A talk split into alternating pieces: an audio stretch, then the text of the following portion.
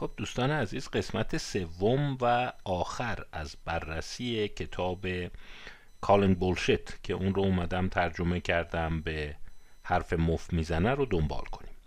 خب اگه خاطرتون باشه در کتاب بیشتر تاکیدش بر این بود که خیلی مواقع ممکنه که داده های آماری اون نتیجه گیری رو که خیلی ها ادعا میکنن نشون ندن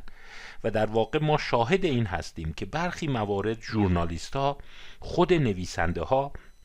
یا اونهایی که میان این مقالات پایه رو میخونن میان در واقع به صورت گزینشی و انتخاب شده بخشایی از اون رو بازنمایی میکنند که در جریان این بازنمایی ممکنه حتی دستخوش یک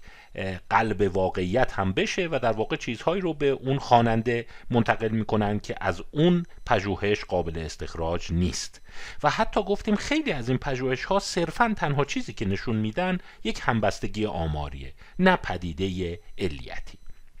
و باز اشاره کردیم که ما متاسفانه شاهد این هستیم که با گسترش و فراوانی و ارزان شدن این شبکه های اجتماعی خیلی از افراد این دادهای پایه رو میگیرن، میپرورونن و به کمک اونها سعی میکنن که دیدگاه خودشون رو به طرف مقابل منتقل کنن و گاهی اوقات با استفاده از بعضی سفسطه های کلامی، کلام پیچیده، آوردن لغات قلمبه سلمبه و بازی با آمار سعی میکنند که خواننده رو در واقع متاثر کنند، مرعوب کنند و اون فرد هم در واقع اون نظریات رو بپذیره.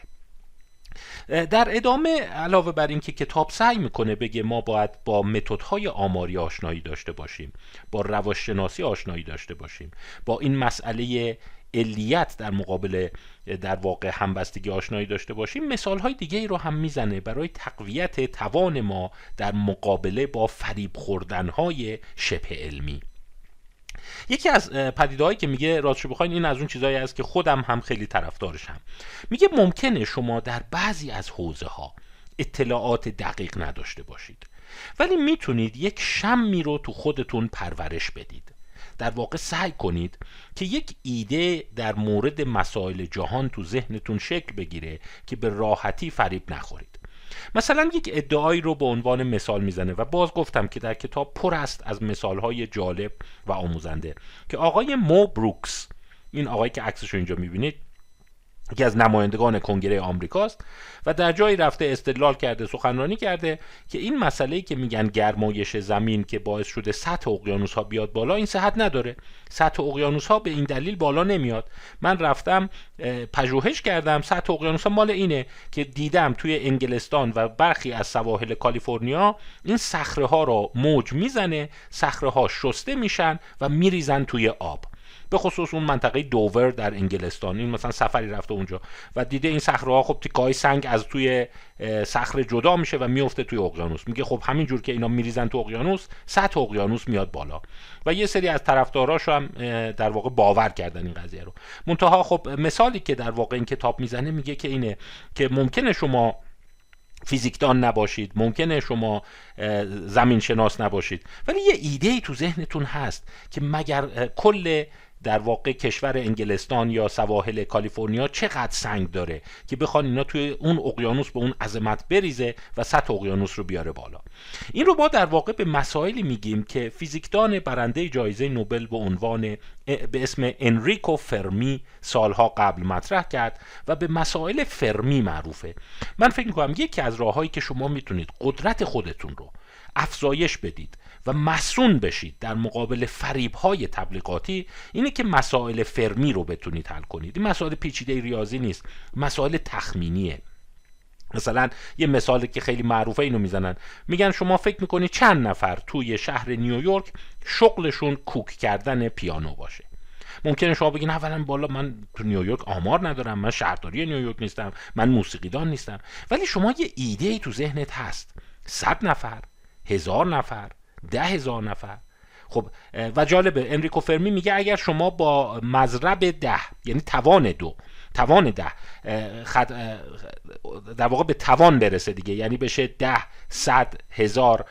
ده هزار، یعنی به صورت توان افزایش یابنده باشه، ده به توان دو، ده به توان سه، ده به توان چهار، خطا بکنی باز قابل قبوله، یعنی بتونی توی اون محدوده‌ای بگی که لااقل توی اون توان مربوطه باشه. یعنی مثلا شما تخمین بزنید صد نفر هستن یا هزار نفر یا ده هزار نفر و این باز قابل قبوله و بسیاری از مردم حتی این کار رو هم نمیتونن بکنن. مثلا مثال دیگه ای که میگه حتی جالبه، توی یکی از مقالات نشنال جئوگرافیک بود که میگه سالانه نه میلیارد تن پلاستیک در اقیانوس ها رها میشه. خب رها شدن پلاستیک در اقیانوس ها فاجعه است، خیلی ناگواره، خیلی از حیوانات آسیب میبینند. شما میبینید ماهی ها، لاک پشت ها، کوسه ها ممکنه اینا رو بل کنن بمیرن، ولی آیا این عدد نه میلیارد تن به نظر شما شدنیه یا نه؟ شما نیازی نیست اقیانوس شناس باشید، فقط از راه تفکر فرمی که بتونی تخمینی بزنی از عمق قضایا کمک میکنه که بتونی به این برسی و توی کتاب این مثال رو زده. حالا پیش خودتون فکر کنید آیا میشه سالانه نه میلیارد تن پلاستیک توی اقیانوس‌ها رها بشه؟ و جواب اینه که خب ممکن شما بگید من چی میدونم، خب من که پتروشیمی نخوندم، من که پلاستیک شناس نیستم، اقیانوس شناس نیستم، ولی نگاه کن جمعیت کره زمین نه میلیارد نیست، حدود هشت میلیارد، هشت میلیارد خورده ای. یعنی اگر این آمار درست باشه به ازای هر یک شهروندی که روی کره خاکی هست یک تن پلاستیک باید تو اقیانوس رها بشه.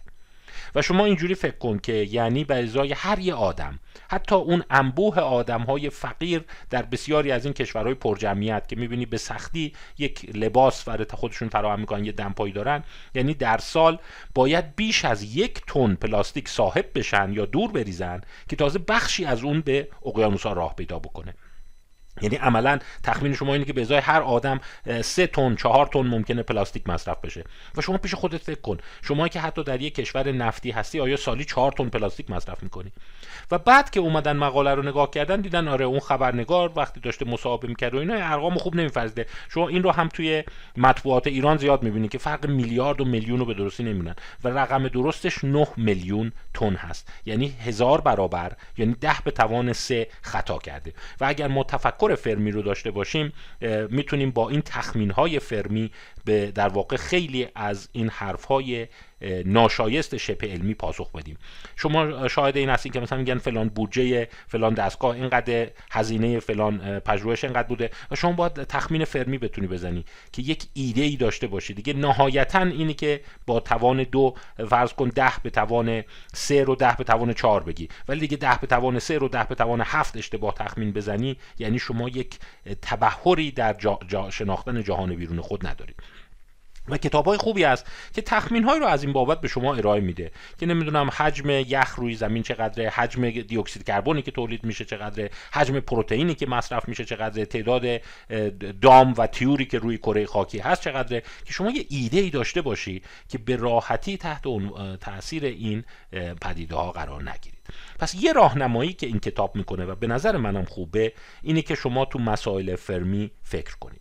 حتی این رو هم بهتون بگم، بعضی از شرکت‌ها اومدن برای استخدام افراد به جای تست هوش، تست شخصیت، از مسائل فرمی استفاده میکنن. مثلا همین داستان پلاستیک رو میتونن بگن و اون کارمندی که میتونه دید نقادانه داشته باشه بگه من راستش بخوای نمیدونم، ولی به همین جوری احساسم اینه که نه میلیارد تن نمیشه، برای اینکه اگر اینو بخوایم مثلا با یک حرکت ساده میشه هر آدم یک تن، که هر آدم یک تن مقدار زیادیه. یا مثلا شما گاهی اوقات راجع به برخی آمار و ارقام، مرگ و میرها، تلفات و اینا چیزایی میشنوید و به نظر منم درست میگه. یعنی اگر مدیرانی دارن این رو گوش میدن، شما میخوای یه فردی رو استخدام کنی و هوشش رو بسنجی، اون تست هوش وکسلر خیلی به دردت نمیخوره که چند تا مسئله فرمی ازش بپرسی و این مسائل فرمی رو حتی بهش اجازه بدی که ده برابرم خطا کنه، ولی باز یک گویا در واقع یک معرف خوب هست از توان ذهنی فرد. باز مثال دیگه ای میزنه، یک جمله ای رو داره که مکرر توی کتاب به کار میبره و فکر میکنم که این جمله هم برای شما میتونه کمک کننده باشه که چگونه من در واقع چرندیات رو از امور واقعی علمی متمایز کنم. و جملهش اینه که میگه اگر یه چیزی، حالا این رو ما ترجمهش دوچار اشکال خواهد بود، اگر دیدید یه چیزی is too good to be true، پس احتمالاً true نیست.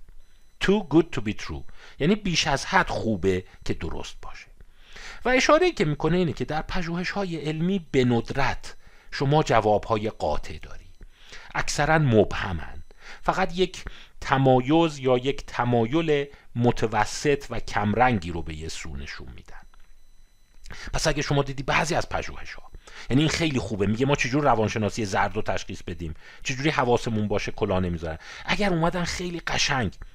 تیز، دقیق، شارپ به قول خارجی‌ها خط تمایز گذاشتن، شما فکر کنید که این احتمالاً تقلبیه. تو روانشناسی ما اونقدر خط تمایز نداریم، در علوم شناختی نداریم، تشخیص ها نمیتونن اونقدر دقیق باشن، شما مثل ابزارهای سنجش دقیق که میگن تا یک هزارم میلیمتر رو هم میسنجن نیست، اکثرا دو پهلو در میان، بسیاری از پژوهش ها اختلاط توشون هست و جواب قاطع به شما نمیده.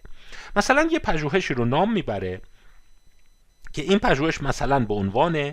دفاع از حقوق زنان و اشاره به اجحاف حق اونها در جامعه بود، که البته داره صورت میگیره، نقد ما به پژوهشه نه اجحاف حقوق بانوان، و اشاره کرده بود که اینا رفتن اون نامه های توصیه توصیه نامه هست که اساتید می نویسن برای دانشجوهاشون، اونا رو آنالیز کردن که ببینن وقتی برای دانشجوی پسر نوشته چه لغت‌هایی رو به کار برده و وقتی برای دانشجوی دختر نوشته چه لغاتی رو به کار برده. تو این مقاله در آورده بودن که این سمت چپی لغاتی است که برای پسرها به کار رفته: excellent عالی، superb unique منحصر به فرد، wonderful fabulous outstanding brain amazing unparalleled exceptional استثنایی، خیلی باهوش، خیلی توانمند، نابغه، با استعداد، منحصر به فرد، متبحر. و از این طرف اینا لغاتی است که برای خانم ها نوشتن: hard working پرکار، dependable قابل اعتماد، busy مشغول، reliable معتبر.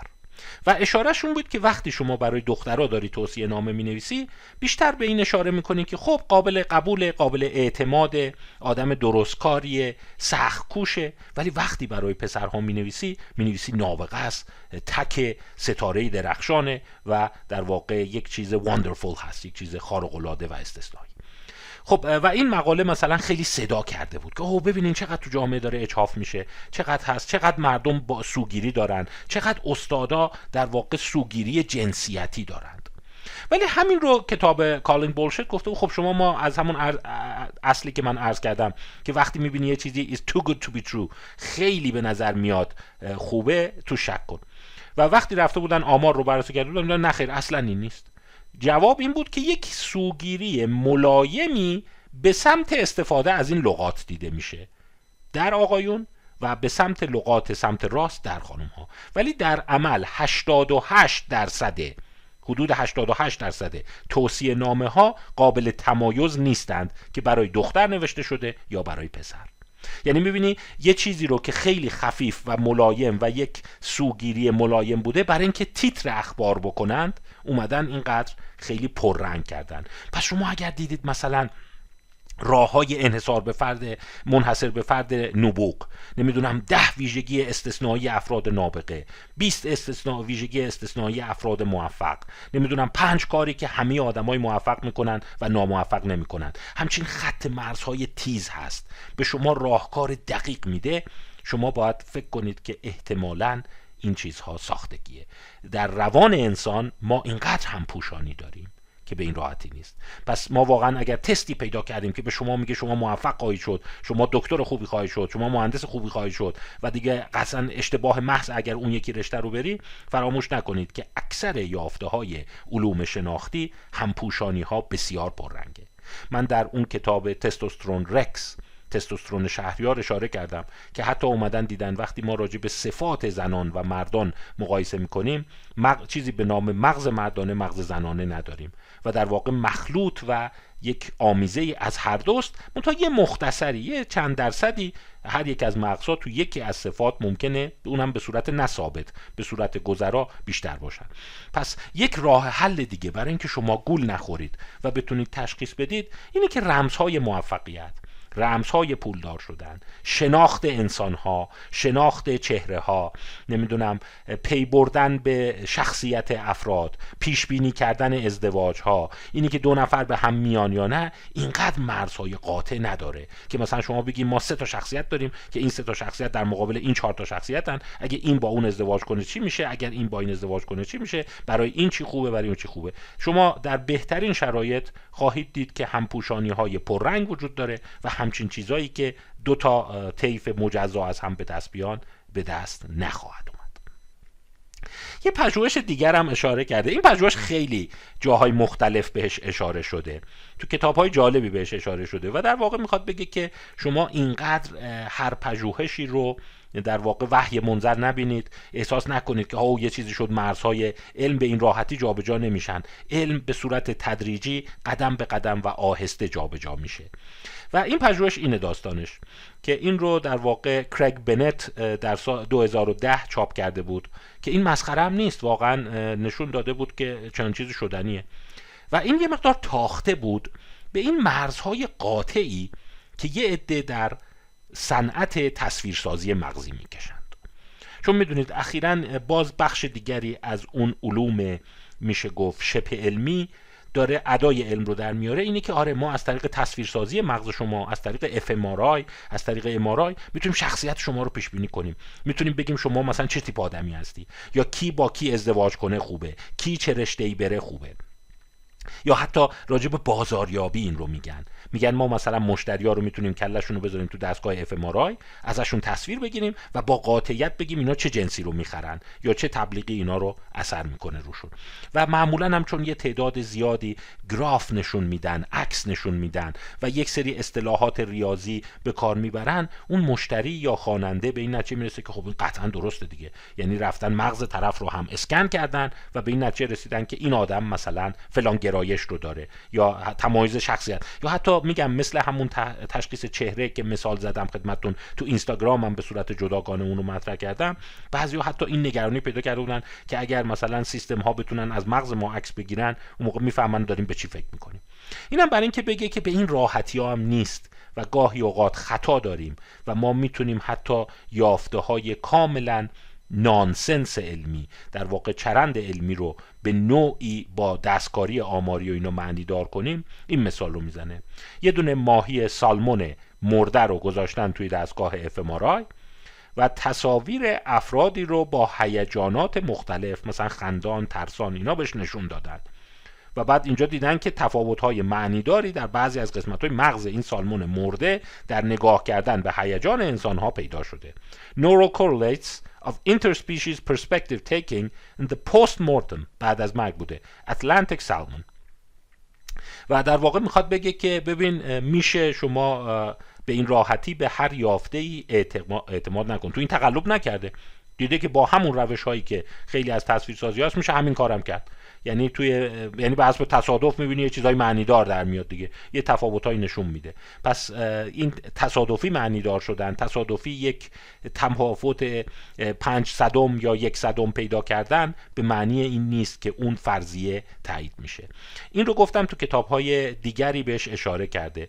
خیلی یکی از پر استنادترین مقالاتی است که شکاکان و اونایی که خیلی نگرانند که انسان‌ها تحت تاثیر در واقع مقالات شبه علمی قرار بگیرن به این استناد میکنن. یکی از کتاب‌هایی که اون توش استناد شده اینه. اینم کتاب خوبی است، منتها دیگه یه مقدار ازش گذشته، من چند بار قبلا راجع به این سخنرانی کردم، فکر میکنم فرصت نشه ما این رو توی در واقع اینستاگرام و توی تلگرام معرفی کنیم به نام برین واشد. برین واش میدونی یعنی شستشوی مغزی و برین واشد یعنی شستشوی مغزی دادن. و یک روانپزشک به نام خانم سالی ساتل و یک روانشناس مشهور به نام اسکات لیلینفیلد این رو نوشته و در واقع اون تیتر پایین‌ترش اینه The Seductive Appeal of Mindless Neuroscience و اشارش به در واقع جذابیت اقوا کننده علوم اعصاب بدون ذهنه. بدون ذهن به معنی بیشتر اینیه که مثلا خیلی هوشمند نیست. و اشاره میکنه که گاهی اوقات متاسفانه ما شاهد انبوهی از ادعاها هستیم که آره مثلا فلان چیز تو مغز عکس برداری شده، این نشون میده زنا اینجوری ان، نمیدونم ایرانی‌ها اینجوری ان، آفریقایی‌ها اینجوری ان. و شما خیلی بیش از حد یه مقاله رو که به حسب تصادف تو مقاله قبلی دیدین که میتونه حتی توی سالمون مرده در واکنش به چهره‌های تغییرات مغزی به خطا توی دستگاه دیتکت بشه، شناسایی بشه، یعنی اون دستگاه اون شناساییش اونقدر در واقع خب گفتم هیچ چیزی وحی منزل نیست و اگر یه چیزی خیلی متمایزه شما توش یه ذره شک کنید که میتونه حتی به خطا بیفته و همچین چیزی نشون بده. این هم کتاب جالبیه که این اشاره میکنه که چگونه مردم ممکنه از اون ور بام بیفتن، تصور کنن هر جا اسم از نورون و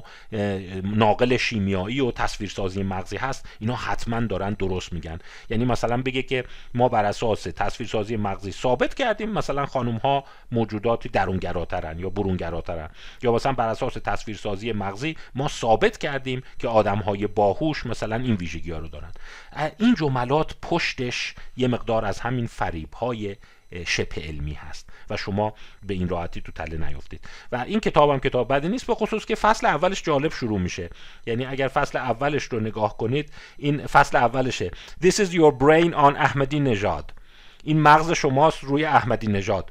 که جالب اشارهش به جناب آقای احمدی نژاد رئیس جمهور اسبق ایرانه. این دو هزار و سیزده بوده و این در واقع اینجوری داستان شروع شده که حالا چه ربطی به آقای احمدی نژاد پیدا میکنه که گفته ببینین تصویرسازی‌های مغزی هست که شما هی اینقدر بهش استناد میکنید به عنوان سند، چون بعضیا فکر میکنن که خب ما با یکی مصاحبه میکنیم، ازش تست میگیریم، رفتارش رو نگاه میکنیم، ولی وقتی دیگه از مغزش تصویر گرفتیم این دیگه قاطعه دیگه، دستگاه که اشتباه نمیکنه، اون کامپیوتر اریزتویل اشتباه نمیکنه، اون دستگاه اف ام آر آی اشتباه نمیکنه. کنه. و در واقع این کاری که کرده اینه که یه تعداد افراد به خصوص این آقای جفری گولدبرگ که یک یهودی دو آتشه هست، این رو گذاشتنش تو اف ام آر آی و تصویر جناب آقای احمدی نژاد رو بهش نشون دادن توی دستگاه اف ام آر آی و اومدن ببینن کدوم قسمت‌های مغزش فعال میشه. و در واقع نتیجه‌ای که گرفتن این که اینقدر متفاوت بوده و اینقدر چیز بوده که حتی این به طنز گفته، گفته تو که یک در واقع فردی هستی که یهودی افراطی هستی و این همه مخالفی با ایشون، چرا اون مناطق مثلا شادابیت وقتی تصویر ایشون رو دیدی زنده شده؟ پس این نشون میده که اینقدر هم راحت نیست، دو دو تا چهار تا نیست، شما به این راحتی نمیتونی مثلا سر افراد بکنید توی دستگاه و بعد از روی اون گرایش‌های سیاسیشون رو بفهمید، نمیدونم امیال جنسی پنهانشون رو متوجه شید. هر جا دیدین این ادعاها رو دارن میکنن و گفتن نه دستگاه ام‌آرآی ثابت کرده که مثلا کودکان اینجوری ان آقایونه. اینا فقط به شما یه سوگیری هایی میده که بتونی بعداً به کمک شواهد دیگه اونا رو تکمیل بکنی. هنوز ما این رو نداریم و در واقع میگم خیلی تیتر قشنگی انتخاب کرده که یعنی اون داستانی که ما به این راحتی میتونیم با دیدن مثلا یک تصویر از مغز افراد پی ببریم که این تو ذهنش چی میگذره، این خیلی درست نیست. خب باز کتاب دیگری هست که این یکی حرفه‌ای تره یه مقدار در مقایسه با این کتاب Calling Bullshit به نام How Not To Be Wrong. این رو یک ریاضیدان به نام جوردن النبرگ نوشته و خیلی از مثال‌هایی رو که من توی همین کتاب دیدم تو اینم بود. یعنی دوستان بعضی وقتا سوال میکنن که ما چجوری بفهمیم یه مقاله خوبه یا یه کتاب خوبه. یکی از راه حل‌ها همینه که شما ببینید که منابع مشترکشون چیا هست. یا این پژوهش‌های استخواندار معمولاً تو چند کتاب بهشون اشاره میشه، یا کتاب‌های خوب اونایی هستن که اون پژوهش‌های مشهور رو توشون دارن. یعنی مثلا همون پژوهش سالمون مرده شما می‌بینید تو خیلی از کتاب‌هایی که منتقد مثلا اون جریان تقلیل‌گرایی ذهن به برخی نورون‌ها و مراکز مغزی هست و معتقدن که هر جای مغز مثلا یه ویژگی خاص رو داره، این یکی برای خندیدن، این یکی برای شادیه، این یکی برای نفرته و اینجوری میان ساده می‌کنن مغزو. مثلا منتقد اون هستن، می‌بینید تو اون کتاب‌ها بهش استناد شده و این راه حل خوبی است برای اینکه شما کتاب خوب و مقالات خوب رو شناسایی بکنید، ببینید توی جاهای مختلفی با دیدگاه مختلف مورد استناد و نقد قرار گرفت. خب خستتون نکنم، این یک خلاصه ای بود از این کتاب. امیدوارم که فرصتی شد بتونید خود کتاب رو دنبال بکنید تا هفته بعد که یک کتاب دیگر رو براتون انتخاب کردم و خدمتتون معرفی خواهم کرد. این هم آدرس اینستاگرام و تلگرام هست برای دوستانی که ممکنه این کلیپ رو در جای دیگه ببینن. خیلی متشکرم از توجه.